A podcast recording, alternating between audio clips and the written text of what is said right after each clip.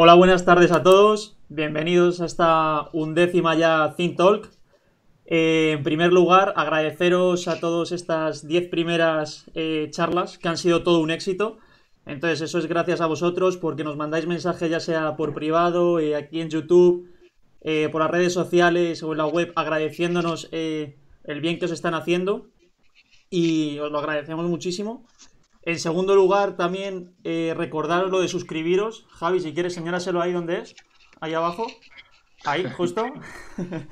Eh, y si no, en la descripción del vídeo tenéis las redes sociales, ¿vale? Que para que nos sigáis y no os perdáis nada. Y nada, y por último recordaros que todas las preguntas que tengáis nos las vayáis dejando en nuestro chat en directo y, luego se las preguntaremos. Así que José, preséntanos a quién viene hoy. Bueno, sí, antes de, pasar a presentaros a nuestro ponente de hoy, que yo creo que todos le conocéis, que es Jorge Buxade, eh, voy a hacer una pequeña presentación de, la charla que va a dar él porque va enlazada mucho con las otras dos charlas siguientes que tenemos. Son unas charlas que, van a tener una dinámica y un desarrollo más eh, eh, político. Entonces, la primera, que es la que tenemos hoy, la va a dar Jorge y es Reconstruir Europa desde los valores, en la que hablará, pues ahora lo veréis de qué hablará, pero sobre todo centrándose en los valores. Y, después también tendremos eh, el domingo a Benigno Blanco hablando de la ideología de género. Eh, Benigno Blanco, que fue secretario de Estado, y, hablará sobre eso. Y después, por último, eh, la última charla será de Jaime Mayor Oreja, que fue exministro del interior y él hablará del relativismo moral. Y la intención nuestra es que con estas tres charlas pues saquemos eh, conclusiones de si existe o no la verdad, que es lo que pretendemos, y, bueno, pues eh, darle amplitud de miras, ¿no? Entonces, dicho esto, paso ya a presentar a nuestro ponente de hoy, que bueno, es un gustazo tenerte, Jorge, o sea que muchísimas gracias en primer lugar. Eh, bueno, Jorge Buxade, como todos conoceréis, es eurodiputado de Vox, pero antes de hecho, antes de ser eurodiputado, eh, se licenció en Derecho en la Universidad Abad Oliva de San Pablo CEO. Eh, ingresó en el Cuerpo de Abogados del Estado, o sea que es abogado del Estado desde 2003. Después fue profesor aparte en la Universidad Autónoma de Barcelona, San Pablo CEU. Y nada, hoy, hoy en día es padre de cuatro hijos. Y, nada, eh, ya dicho todo esto, Jorge, te dejo, te dejo la presentación en tus manos. Muy bien, pues por supuesto lo primero es agradeceros a, bueno, la iniciativa en sí y, en segundo lugar la, invitación a participar en este proyecto de pensar. Eh, y además que se agradece mucho hoy en día en general pensar, pero yo creo que además a los que nos dedicamos a la política y personas como yo que hemos cambiado de vida y que antes no nos dedicábamos a la política y ahora sí nos dedicamos, una de las cosas que advertimos es la necesidad de pensar. Eh, yo intento dedicar parte de mi tiempo a pensar. Eh, creo que es absolutamente esencial, porque si no vivimos en el activismo y no, y no razonamos. ¿Cuál, cuál, qué, pretendo yo eh, eh, a lo largo de estos 20, 20 minutos que espero, espero cumplir correctamente? Explicar cuando yo en algún discurso o en alguna acción política hablo de las raíces cristianas de Europa, de volver a las raíces cristianas de Europa, muchas veces no da tiempo de explicar qué es esto. Eh, y lo engarzaré con el tema de los valores.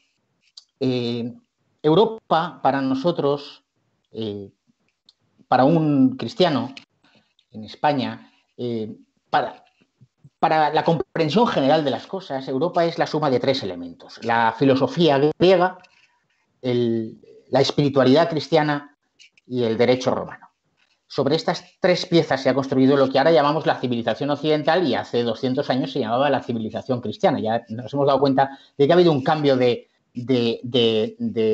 lenguaje. Lo que antes era la civilización cristiana pasa a ser de repente la civilización occidental, quitándole ese principal eh, adjetivo calificativo que además era el, el determinante.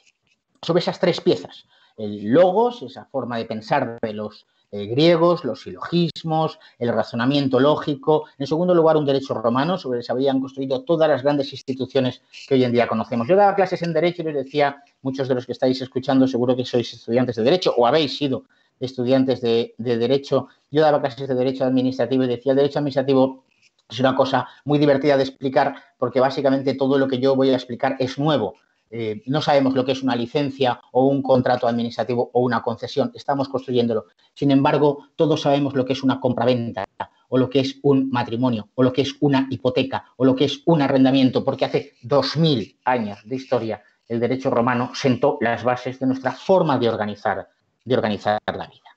Sobre esto, esto es Europa. Pero claro, hay un elemento fundamental que es el que cambia la historia del mundo cambia la historia del mundo hasta el punto de que todos los eh, occidentales, los europeos, eh, cómo distinguimos el tiempo antes de Cristo y después de Cristo. La aparición del cristianismo como pensamiento ideológico, vamos a dejar de lado eh, el ámbito más personal de la religión, de tu relación directa con Dios, desde el punto de vista del pensamiento, supone un gran cambio. Por primera vez en la historia se afirma que el ser humano, por el mero hecho de serlo, es un sujeto absolutamente digno. Eh, evidentemente, el cristianismo dota de contenido o, llega a esa conclusión porque el, ser humano es algo incluso superior, es ser hijo de Dios. Pero, repito, dejando ese elemento eh, estrictamente confesional, la gran eh, victoria del pensamiento cristiano es precisamente el reconocer a todo ser humano por el mero hecho de serlo, la condición de ser un sujeto digno.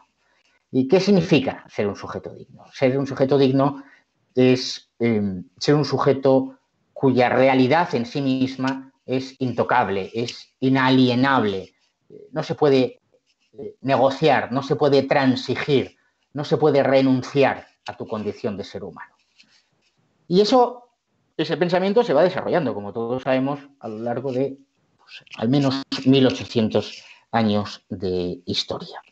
Hay una ruptura en el momento de la historia de Europa fundamental, que es la Revolución Francesa. Como vosotros sabéis, eh, la Revolución Francesa que tiene sus antecedentes en ese pensamiento ilustrado, eh, la aparición de la razón, como si la razón fuese opuesta a otra forma de pensar, eh, es la fe, y se produce una ruptura en, ese pensamiento lógico de la civilización cristiana, con una consecuencia que al principio podía parecer positiva, pero que vemos ahora en sus últimas consecuencias está siendo muy negativa.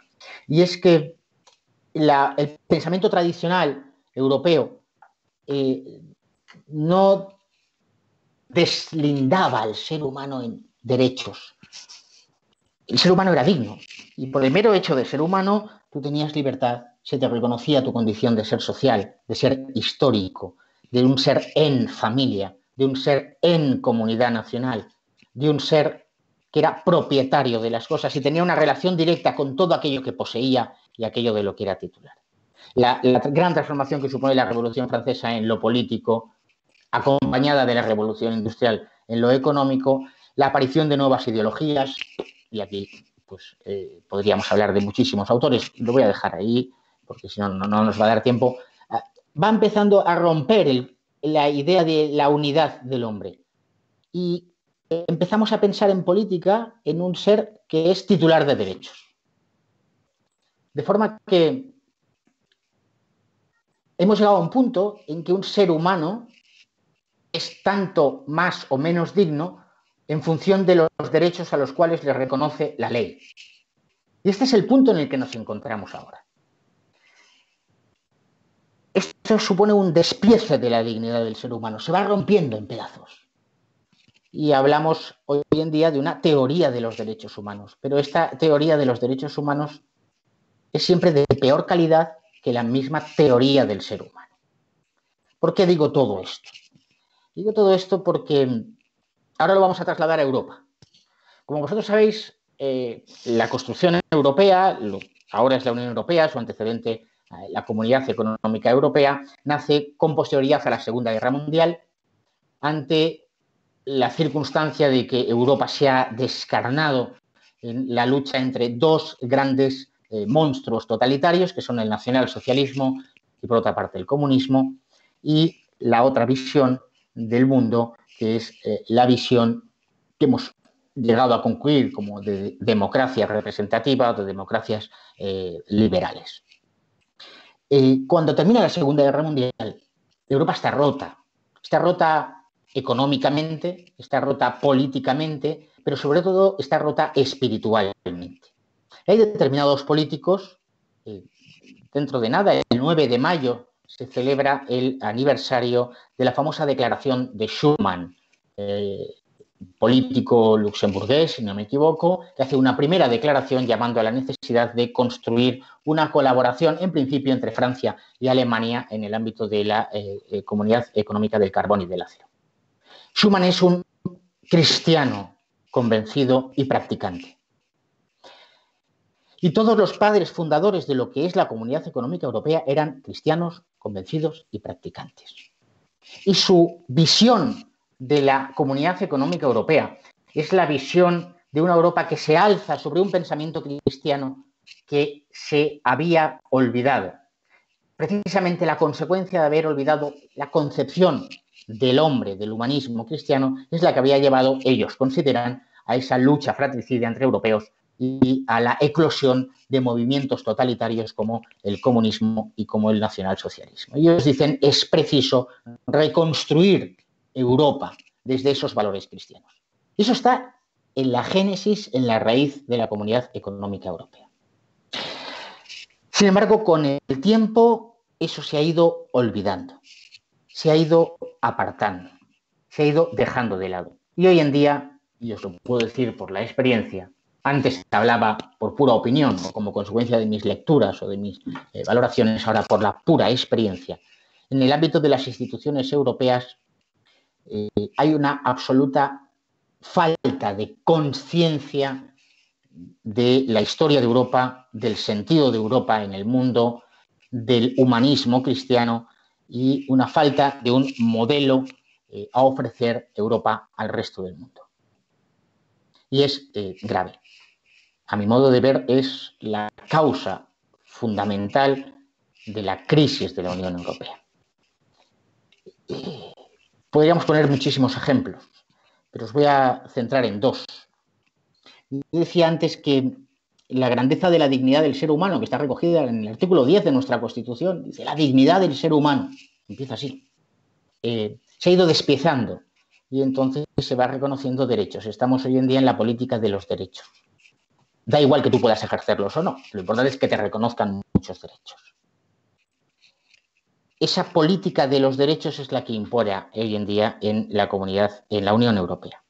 Yo estoy en la Comisión de Libertades Civiles y os puedo decir que la Comisión de Libertades Civiles no se habla de derecho a la libertad personal, no se habla de la libertad de pensamiento, no se habla de la libertad ideológica, no se habla, por supuesto, de la libertad religiosa, no se habla del derecho a la vida, no se habla de ninguna de estas cuestiones. La gran discusión en los siete meses, ocho meses que llevo como parlamentario europeo es la protección de los datos de carácter personal. Sobre esto estamos discutiendo exclusivamente, todo gira en torno a la protección de los datos de carácter personal. Eso produce una separación de la realidad de las necesidades del hombre.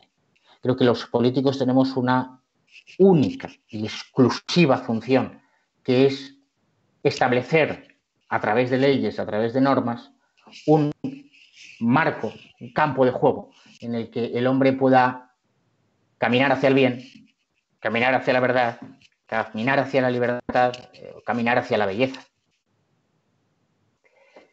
No hay discusión de contenido y de fondo en el ámbito de la Unión Europea. No quiero hablar de política, además me he comprometido con los organizadores de esta charla que no hablaría de partidismos, pero es lo cierto que hay una eh, tesis preponderante que nosotros llamamos el consenso progre, lo que tradicionalmente se ha llamado la socialdemocracia europea, que lo ha invadido todo culturalmente.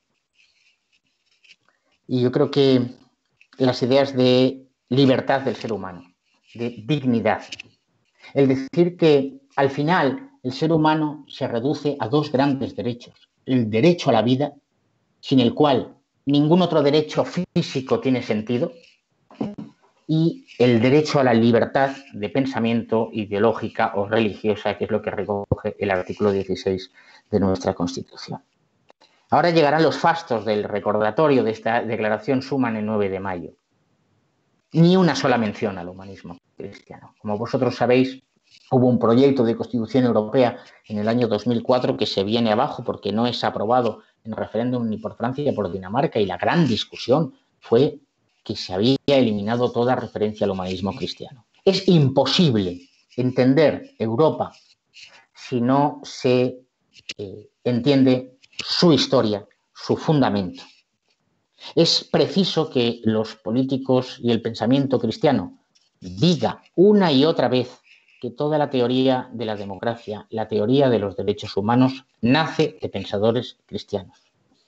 Que la política no está para beneficiar a lobbies, ni para, ni para eh, provocar un incremento en la lucha de clases, ni siquiera estamos para elevar el nivel de riqueza de los ciudadanos. Estamos fundamentalmente, repito, para establecer un marco de vida en el que eh, todas las personas puedan desarrollarse en libertad tendiendo hacia eso que llamamos el bien común. Ahora ya no se habla de bien común, ahora se habla de interés general. En Europa ni siquiera se habla del interés general, sino que se habla de una cosa que es el interés europeo. Concepto superior, o pretende ser, al interés de cada una de las, de las naciones. A mí me preocupa especialmente esta cuestión porque en todas las políticas que se desarrollan en Europa no tienen en cuenta, y nosotros tenemos una gran batalla en este punto, a pesar de ser poquitos, eh, no tienen en cuenta esa dimensión del, ser humano. Eh, ha vencido una visión mercantilista de, la política y, de, la acción eh, pública, lo cual al final todo gira en torno a ese eje derechas e izquierdas en la que en función de si tú eres pues digamos, más favorable a la libertad económica o menos favorable a la libertad económica, más favorable al que haya normas que regulen la actividad de los empresarios o menos favorable a eso. Esto, esto es, un, es un dilema eh, absolutamente falso, porque es un dilema que excluye la dimensión espiritual, la dimensión del, ser humano, que es la que ha hecho Europa como es. Eh, creo que eh, Europa, si no recupera esa conciencia de sí misma, entrará está ya en una gran crisis, pero esa crisis se llevará por delante a Europa. Eh, Europa tiene que ser consciente de que tiene unos valores, tiene una historia, tiene un pensamiento, tiene una forma de hacer y de entender la vida y la política que es radicalmente distinta a la civilización o la cultura islámica o a la cultura oriental o incluso al modelo de los Estados Unidos de América. Nosotros debemos hacernos fuerte en esa forma de pensar, hacemos fuerte esa forma de entender la, legislación. Voy a poner dos ejemplos y con esto voy a concluir y así cumplo los objetivos de, tiempo. Solo faltaría que un opositor no cumpliese el tiempo. Eh, voy a poner dos ejemplos, uno, los dos de cierta actualidad. El ámbito de la biotecnología. Es uno de los temas que tenemos ahora mismo en el Parlamento Europeo, que es muy vivo, de establecer mecanismos para que las empresas europeas puedan competir en materia de biotecnología con las empresas americanas y con las empresas chinas. Pero no hay un marco moral distinto, no hay un marco de valores distinto. En ningún momento se plantea por ese gran consenso progre que la biotecnología debe tener límites, que la biotecnología no es algo distinto, sino es algo inferior y sometido a la bioética que incluso la investigación científica tiene límites. Por supuesto que ha de tenerlos, en el respeto al ser humano, en el respeto a su dignidad. Ya no solo en no manipular embriones, sino en las consecuencias que puede tener para el ser humano. Por eso lo dejo ahí abierto y digo que es un tema de actualidad, porque es un tema abierto ahora mismo la identificación de cuál es el origen y la causa del coronavirus de Wuhan. Existen numerosos artículos que vosotros habéis visto que anuncian la, o plantean que eso se haya generado en determinados laboratorios e investigaciones.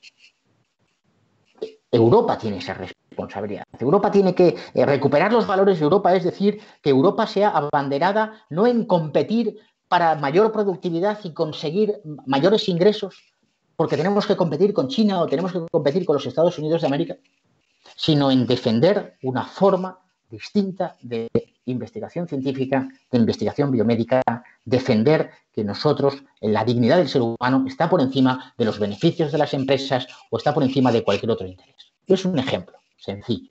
Otro ejemplo sería el ámbito, también muy de actualidad, de eh, todo lo relativo al medio ambiente, al cambio climático o eh, a, lo que aquí en España se está denominando la transición ecológica. en este cambio climático hay dos luchas la de aquellos que defienden que por encima de todo en el ámbito de la producción agraria, ganadera, lo importante es producir mucho para satisfacer las necesidades de todos los seres humanos y por tanto no hay límites tampoco, podemos acudir a cualquier tipo de transgénico, etcétera, etcétera. Importante es la producción, la productividad, que seamos eficaces, eficientes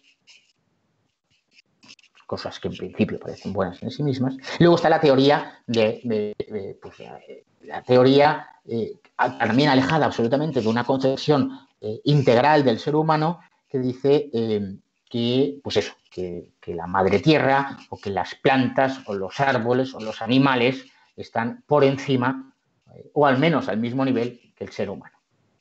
Esa es la confrontación que existe, la confrontación ideológica. Yo creo que debemos ser capaces de romper ese, ese, enfrentamiento entre esas dos formas y decir que hay una tercera posibilidad, hay una posibilidad de entender un sano conservacionismo, un conservacionismo, yo digo, patriótico, del que, de, la persona entendida en su globalidad, como miembro de una familia, como miembro de una comunidad, por supuesto que debemos luchar por mantener la flora, la fauna, el ambiente, el paisaje, por supuesto.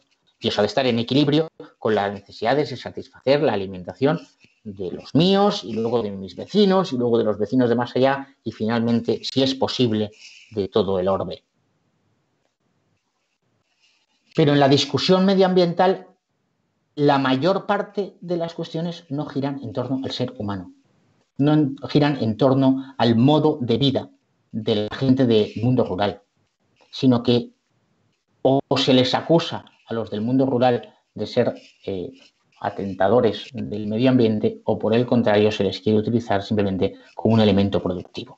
Europa tiene la responsabilidad de decir, es posible hacer un modelo de desarrollo del sector agrario y del sector ganadero con carácter general, ser respetuosos con esa comprensión del ser humano como miembro de una comunidad. No podemos desgajar a la gente de sus, de sus comunidades. Y así podrían salir cientos de temas en los que Europa se queda sin argumentos porque quiere competir en argumentos con quienes están pensando en una forma distinta.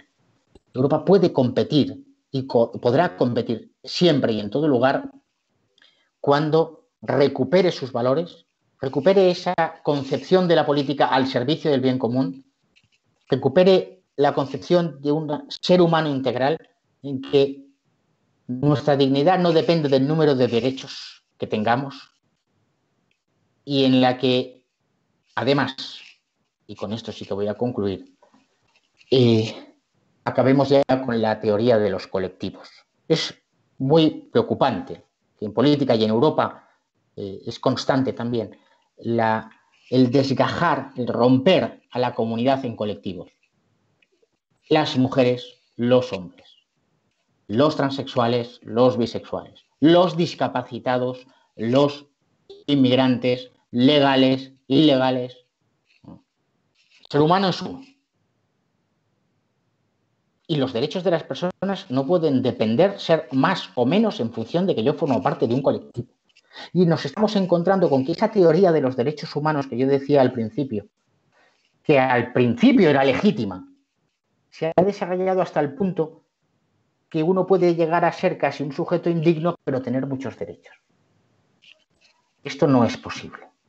Debemos romper con esto, debemos recuperar la idea del ser humano en el centro de la vida política, en el centro de la vida económica, en el centro de la vida social. Yo os he puesto varios ejemplos para que esto no quede en, cosas dogmáticas o teóricas, ¿no? Es que esto lo vemos los políticos, pero no solo los políticos, cualquiera de vosotros lo ve en el día a día. Y conste que no he entrado en los temas más eh, problemáticos porque espero que formarán parte de las preguntas como aborto, eutanasia, que son los temas más graves en los que vemos una Europa que se descompone en su eh, defensa de los valores cristianos, en su defensa de su espiritualidad, de su derecho y de su forma de pensamiento. Y con esto he concluido. Eh, bueno, pues genial, Jorge. Muchísimas gracias en primer lugar. por eh, sintetizar, que ya sé que es un tema bastante ambiguo y complicado. Pero eso, en primer lugar, muchas gracias. Creo que va a ser Javi el primero que te haga la primera pregunta, que ha habido bastantes y nada. Correcto. Así es. Por favor, el micro, que si no hay un ruido de fondo. Se me escucha bien, ¿no? Porque he tenido algún problema antes. Ahora no hay problema. Vale, genial. Bueno, pues eh, sí que efectivamente nos están llegando preguntas por varias vías, algunas vía WhatsApp, otras vía chat. Animar a todos a seguir mandando. Eh, voy a empezar con una de Javier Ruiz, eh, que, dice así, eh, reconstruir Europa implica romper con lo establecido. Eh, yéndose al título, reconstruir Europa implica romper con lo establecido, pero hacerlo desde los valores cristianos implica pues no hacerlo de cualquier forma, ¿no? Entonces, ¿es realmente posible romper con lo establecido y amar al prójimo y por tanto a, y a tu enemigo? Imagino que esa pregunta irá relacionada sobre todo con la crispación política que a veces hay. Eh, bueno, reconstruir Europa es eh, alzar sus valores, darle eh, valor a lo que tiene valor. Y, empezar a decir y a contraponer que frente a esa teoría de los derechos hay una previa, que es la teoría de los deberes. Tú para exigir derechos tienes que estar dispuesto a asumir tus responsabilidades y a cumplir tus deberes.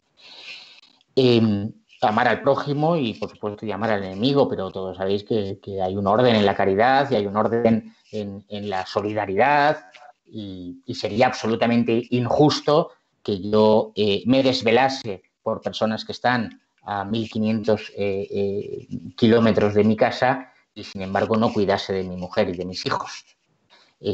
eso es, por supuesto, reconstruir Europa reconstruir Europa desde, desde las comunidades humanas. La primera de todas, la más importante, la familia.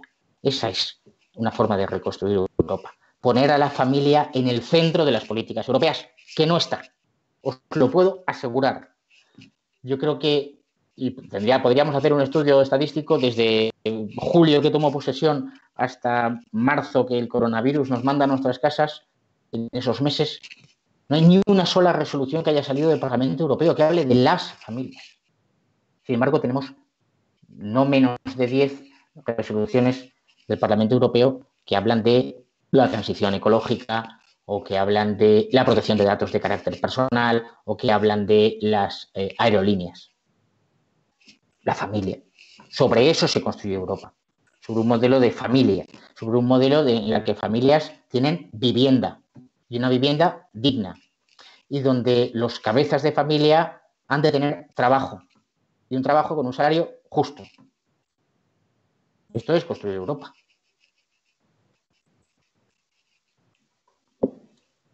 Muchas, muchas gracias, Jorge, por tus, por tus reflexiones y por hacernos llegar la, realidad del, Parlamento Europeo. La, siguiente pregunta está relacionada con, esta institución y dice así. ¿Crees que es posible terminar con la crispación que hay actualmente en el Congreso y en el Parlamento Europeo? ¿Qué habría que hacer para conseguirlo? Es de Alfonso Gómez Alonso. Hombre, pues, pues, pues, es difícil. Debo decir que en el Congreso de los Diputados hay muchísima más crispación que en el Parlamento Europeo.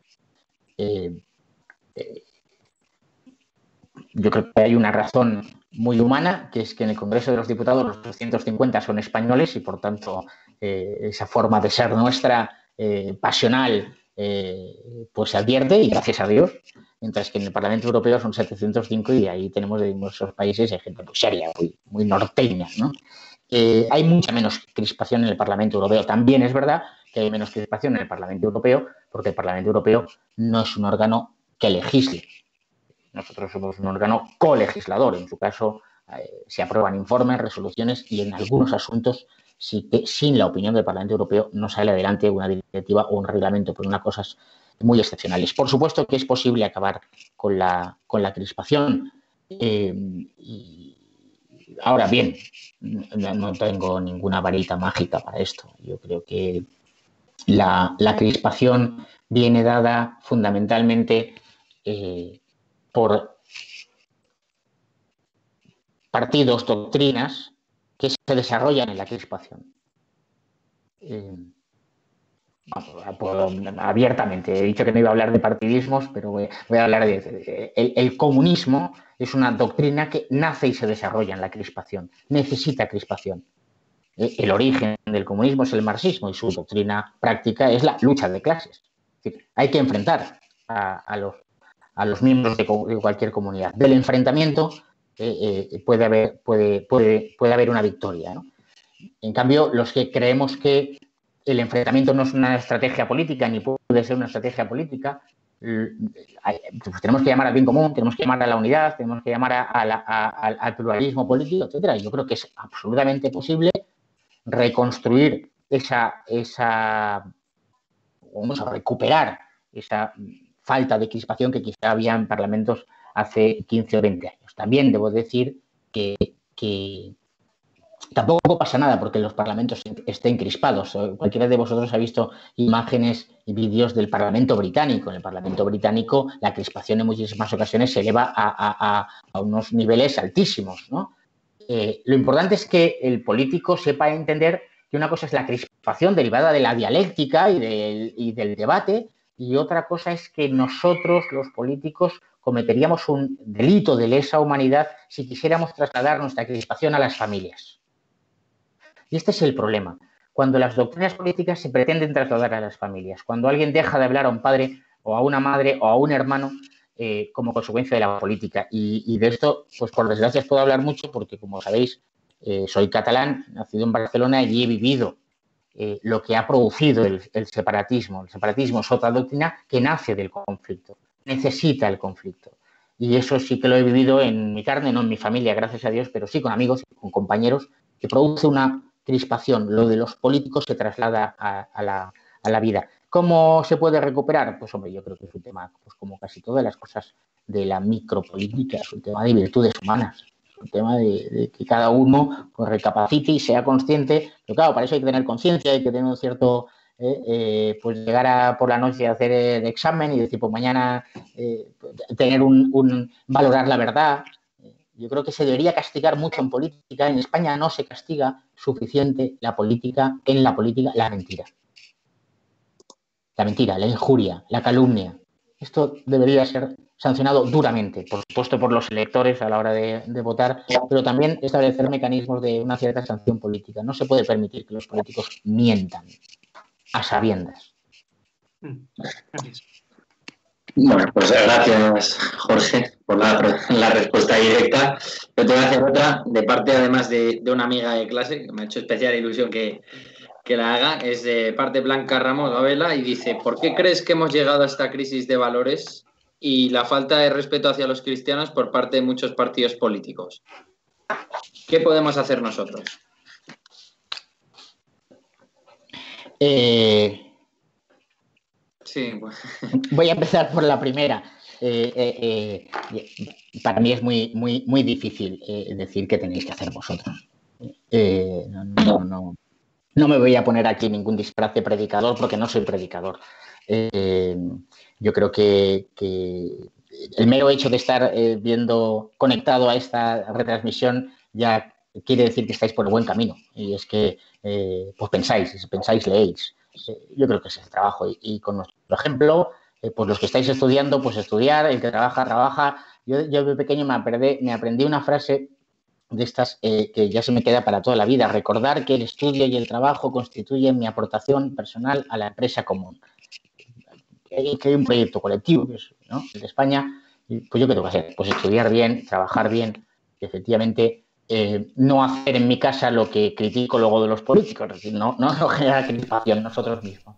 ¿Cómo hemos llegado hasta aquí? Bueno, como hemos llegado hasta aquí es una historia larguísima. Eh, yo he empezado a contarla. Eh, hay un momento en la historia de, Europa, de la humanidad, que es la Revolución Francesa, que supone una ruptura intelectual con todo el pasado anterior. Y, esto y a partir de ahí se va desarrollando. Lo que ahora llamamos, y, Mayor Oreja creo que viene dentro de una semana hablaros del relativismo moral, ¿no? que, se, ha hablado muchísimo sobre el relativismo moral. El relativismo moral ya nace en aquel momento, ¿no? Eh, se, niega que haya una verdad, se niega que exista el bien o que exista la belleza. y lo hemos visto todos nosotros. Eh, cualquiera de vosotros ha estudiado, eh, bueno, yo iba a decir ahora eh, COU, el bachillerato, y se ha encontrado con esa clase de historia del arte en la que le han dicho que es perfectamente comparable un cuadro de Velázquez con un cuadro de, no voy a decir el autor para no faltar a la caridad, de la última tendencia artística contemporánea, que es un cuadro blanco con un punto negro en la esquina o esas fotografías de cadáveres amontonados en cualquier... Y esto es belleza, no, no es belleza. El ser humano sabe distinguir lo que es bello y lo que no es bello, lo que es bueno y lo que no es bueno, lo que es verdadero y lo que es mentiroso. Y otra cosa es que las doctrinas políticas y las filosofías han roto con esa unidad del ser humano. Y, por eso hemos llegado hasta aquí. Es un camino muy lento, eh, pero constante. Y otra cosa, y con esto concluyo para dar paso a otras más intervenciones, eh, las renuncias personales, las cobardías personales. Al final, no le podemos, no nos podemos pasar toda la vida echándole la culpa a doctrinas políticas o a pensamientos o a filósofos o a libros o a movimientos eh, más o menos públicos o no públicos. No, no, nuestras renuncias personales, nuestras pequeñas cobardías y en España lo podemos vivir y no voy a hacer un desglose. Lo determinados actos de cobardía, no haber dicho hasta aquí hemos llegado, no se supera este límite, no podemos aceptarlo. Eh, esas pequeñas cobardías nos han ido haciendo retroceder y ahora llegamos a un punto en que cuando, mm, pues yo qué sé, pues defender el derecho a la vida de cualquier ser humano, eh, parece que es un tío raro. Cuando no hay cosa que tenga más sentido común que es que ningún ser humano puede quitarle la vida a otro ser humano. Muchas gracias. Eh, la siguiente pregunta la hace María José Taberner y dice, referente al control de la población, han conseguido que seamos los propios ciudadanos los que no queramos tener hijos. ¿Qué consecuencias implica? Eh, pues hombre, no tener hijos. Eh, sí, yo creo que, se está. El objetivo último es la autodisciplina social. Es decir, que la gente prefiera no tener hijos. Y las razones se van acumulando. ¿no? tengo hijos porque no tendrán trabajo, no tengo hijos porque es un mundo violento, no tengo hijos porque te pueden infectar de coronavirus, no tengo hijos porque pueden acabar drogaditos, no tengo hijos porque hay violencia en la calle. las consecuencias de la falta de demografía en cualquier sociedad humana eh, son claras. Es la destrucción de esa sociedad. No hay más. Y esto no es un tema de opinable. Si no hay reproducción demográfica, la sociedad acaba feneciendo. El, problema de la demografía en, España, en Europa es gravísimo y produce además otro efecto eh, que yo lo critico abiertamente. Y sé que es un tema muy complicado, pero lo critico. Que es que sigue habiendo necesidad de mano de obra. Sigue habiendo producción económica que necesitamos puestos de trabajo. Entonces se produce el efecto de que no hay crecimiento demográfico en Europa y sin embargo acudimos a lo que se llama la eh, población de reemplazo, que es la entrada de trabajadores eh, extranjeros eh, en Europa que sí tienen un amplio desarrollo demográfico. Esto es un grave problema de convivencia cuando esos trabajadores extranjeros entran de forma ilegal o cuando fundamentalmente eh, vienen de sociedades islámicas con un pensamiento radical islamista. Eh, es un tema muy grave en Europa, en el que por desgracia en España ya hay partes de España que están pues, pues, pues muy avanzadas en esa situación, pero otras partes de Europa aún se encuentran en situaciones gravísimas, gravísimas con barrios y casi ya ciudades enteras donde no se aplica la ley occidental, la ley europea, sino se aplica la ley islámica. Eh, además, de verdad, eh, cuando, cuando uno no, no, quiere tener hijos, cuando una sociedad se coloca en esa situación de no quiero tener hijos, como ha dicho María José, eh, es cuando los políticos deben hacerse esa gran pregunta. ¿Cómo los ciudadanos de la nación en la que yo ayudo a gestionar o contribuyo a su mejor gestión, no quieren tener hijos. estamos haciendo un mundo eh, extraño al ser humano. Eh, pues nos debemos eh, darle una vuelta total a la política. Yo decía que la familia no es protagonista en las políticas de la Unión Europea. Por supuesto, la demografía tampoco es protagonista en las políticas de la, de la, Unión Europea, incluso aquellos países que realizan políticas demográficas agresivas, como por ejemplo ahora mismo Hungría, pues son criticadas por eso. Eh, Hungría es un modelo de un país que estaba con números de crecimiento demográfico peores que los de España hace eh, escasamente siete u ocho años y con políticas agresivas de fomento de la natalidad y de ayuda a la natalidad y de las familias, pues están números ahora mismo muy superiores mejores a los de eh, España. ¿no? Y, sin embargo es atacada en, Europa por, esa, por ese consenso progre, para, dejarlo muy abierto y no definirlo. Eh, Jorge, pregunta Joaquín González. Eh, desde tu visión global en Europa y alejada del localismo, ¿cuáles crees que son los principales retos culturales y antropológicos a los que se enfrenta la sociedad actualmente y en los próximos años? Ostras, así de sopetón, retos culturales y antropológicos. Eh, bueno, a mí me preocupan cosas que me preocupan, potentes, de fondo. Una de esas, una de las que la que acabamos de hablar, que es el crecimiento demográfico de Europa, el reemplazo demográfico.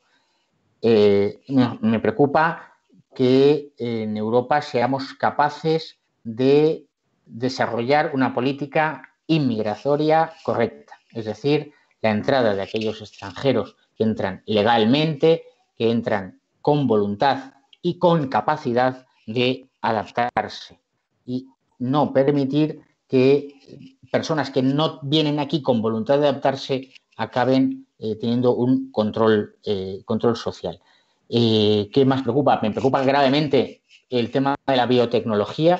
Creo que es un asunto eh, gravísimo en el que si no somos capaces de poner un freno ético a, estas cuestiones, eh, vamos a tener problemas gravísimos. Eso que ahora mismo se ha denominado, o que se viene denominando ya el transhumanismo, y, bueno, me preocupan muchísimas, muchísimas cosas. Eh, y, por último, yo entiendo que, la productividad, el crecimiento económico, el bienestar puramente económico de las personas y de las familias es relevante. Y obviamente de eso un objetivo, ¿eh? la prosperidad de una sociedad, la prosperidad de las familias y la prosperidad de la economía.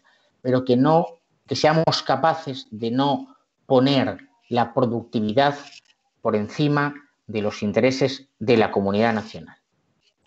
Voy a otro ejemplo, porque si no, no se entiende esto durante muchísimos años, cuando vosotros erais prácticamente todos unos eh, infantes, yo era adolescente, lo que estaba de moda era la deslocalización. Las grandes empresas, incluso las no grandes empresas, llevaban todos sus centros productivos a países o países del este o países del Oriente Asiático. Y ahora nos hemos encontrado con que, fundamentalmente en España, en los países del sur, pero en general en toda Europa, toda nuestra capacidad industrial, nuestra capacidad de investigación, nuestra capacidad biomédica, nuestra capacidad eh, de innovación tecnológica, la tenemos subarrendada en terceros países. Si llega una crisis tan brutal como en la que nos encontramos y tenemos incapacidad absoluta de generar desde guantes y mascarillas. Todo por la productividad.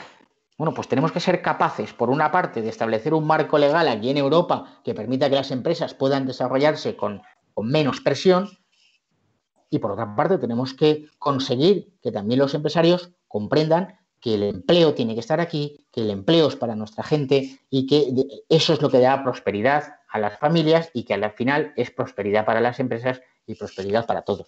Estos son los grandes, los grandes, los grandes retos a los que ahora mismo nos enfrentamos en Europa como, como, civilización y sin duda eh, desde el punto de vista más político y más práctico eh, el reto de, la presencia de una civilización con una gran presión eh, que es el Islam. Vale, muchas gracias. Y ya para terminar, una pregunta muy, muy relacionada con el, con el tema de hoy y su visión es de María Dolores González y dice así. ¿no piensa que es ya irreversible la pérdida de identidad cristiana de Europa? ¿Qué opina? Pues hombre, yo confío en que no sea irreversible. Eh, creo que no es irreversible, creo que aún tenemos capacidad y además eh, estoy absolutamente convencido porque lo veo que hay un eh, movimiento, hay un resurgir en los últimos años respecto de la situación que, que, veo a los que, por ejemplo, me estáis preguntando, que os veo en las imágenes y que sois muchísimo más jóvenes que yo. Es decir, cuando yo tenía vuestra edad, estos no eran los debates, para nada. Yo creo que hay un gran resurgir. Les voy a poner un ejemplo muy, muy tonto y que quiero que se entienda. ¿eh? En medio de la pandemia ha habido un movimiento entre el mundo cristiano, católico, liderado por jóvenes, que ha sido el que ha dicho, eh, a ver cómo hacemos para comulgar. Son los jóvenes. Y, y eso es bueno, porque eso pone de manifiesto que hay un resurgir. En toda Europa, en toda Europa hay movimientos sociales, movimientos políticos, culturales, universidades que están diciendo que tenemos que recuperar Europa. Otra cosa es que el enemigo es gigantesco y que, que, el trabajo va a ser, eh, pues, pues, pues yo diría, hombre, no voy a decir que heroico, pero, pero pues nos va a exigir a muchos, os va a exigir a muchos sacrificios eh, grandes pero no mayores sacrificios que los que hicieron nuestros abuelos. Europa también estaba al borde de la devastación y estaba, en, no, perdón, al borde no, estaba devastada en el año 1939 cuando se enfrentan eh, el nacionalsocialismo y el comunismo. Tenemos resortes, tenemos que luchar, pero ahora eh, lo, lo, hilo con eso que he dicho, de cómo hemos llegado hasta aquí. Hay un elemento muy importante que es el de las renuncias personales. Yo creo que, que, muchos, y os vais a encontrar, y yo me voy a encontrar, y en lo que me queda de vida muchísimo, y mis hijos también, que a lo mejor eh, van a tener que renunciar a un mejor sueldo por defender una idea o por defender un valor. Y eso durante muchísimos años eh, no se ha entendido y se ha pensado que se podía mantener todo y, no se puede. Eh, solo se puede servir a, una cosa, no se puede servir a dos cuando las mismas son antagónicas. ¿no? Pero no, no, para supuesto, para, nada quedemos ¿no? con un discurso eh, pesimista. Yo soy absolutamente optimista, tengo una eh, fe ciega en la victoria. Pues además nos ha sido prometida, con lo cual no tenemos ninguna duda de que vamos a ganar. Eh, los buenos, pero que lo que tenemos que hacer es trabajar mucho, por supuesto. Muchas gracias. A vosotros. Bueno, gracias Jorge. Ya para terminar, eh, bueno, simplemente ya despedirnos, ya se, nos ha hecho el tiempo encima. Hay quedan muchas preguntas sin responder. Y nada, darte las gracias por este rato que nos ha dedicado, por ceñirte tanto al, tema. La verdad que ha sido una auténtica masterclass. Y, simplemente para terminar, indicar que, bueno, recordar que las dos próximas charlas van a ser una continuación de esta. La siguiente la de Benigno Blanco, que fue secretario de Estado durante muchos años y presidente del Foro de la Familia, hablará de ideología de género. Y más adelante, la siguiente será con Jaime Mayor Oreja, que fue ministro del Interior, que nos hablará de relativismo moral. Es la continuación. Y también no queríamos desconectar sin recordar que pasó mañana, la semana pasada, estuvo José María Zavala con nosotros, que es director de cine y periodista, y dentro de dos días se estrena una nueva película eh, que tiene buenísima crítica, Boitigua, sobre la vida de San Juan Pablo II, que y seguro que va a hacer mucho bien. Entonces, bueno, en nombre de, todos, pues animaros, aunque sea claro que seguro que os va a gustar. Y nada, para terminar, gracias de nuevo, Jorge, y, y, nos vemos todos dentro de muy poquito, dentro de cuatro días de nuevo. Nuestra idea es seguir con dos charlas semanales hasta mediados de mayo y a partir de ahí pasar a tener una semana. Así que nada, muchas gracias a todos y nos vemos el Gracias a vosotros. Muchísimas gracias. Gracias a vosotros.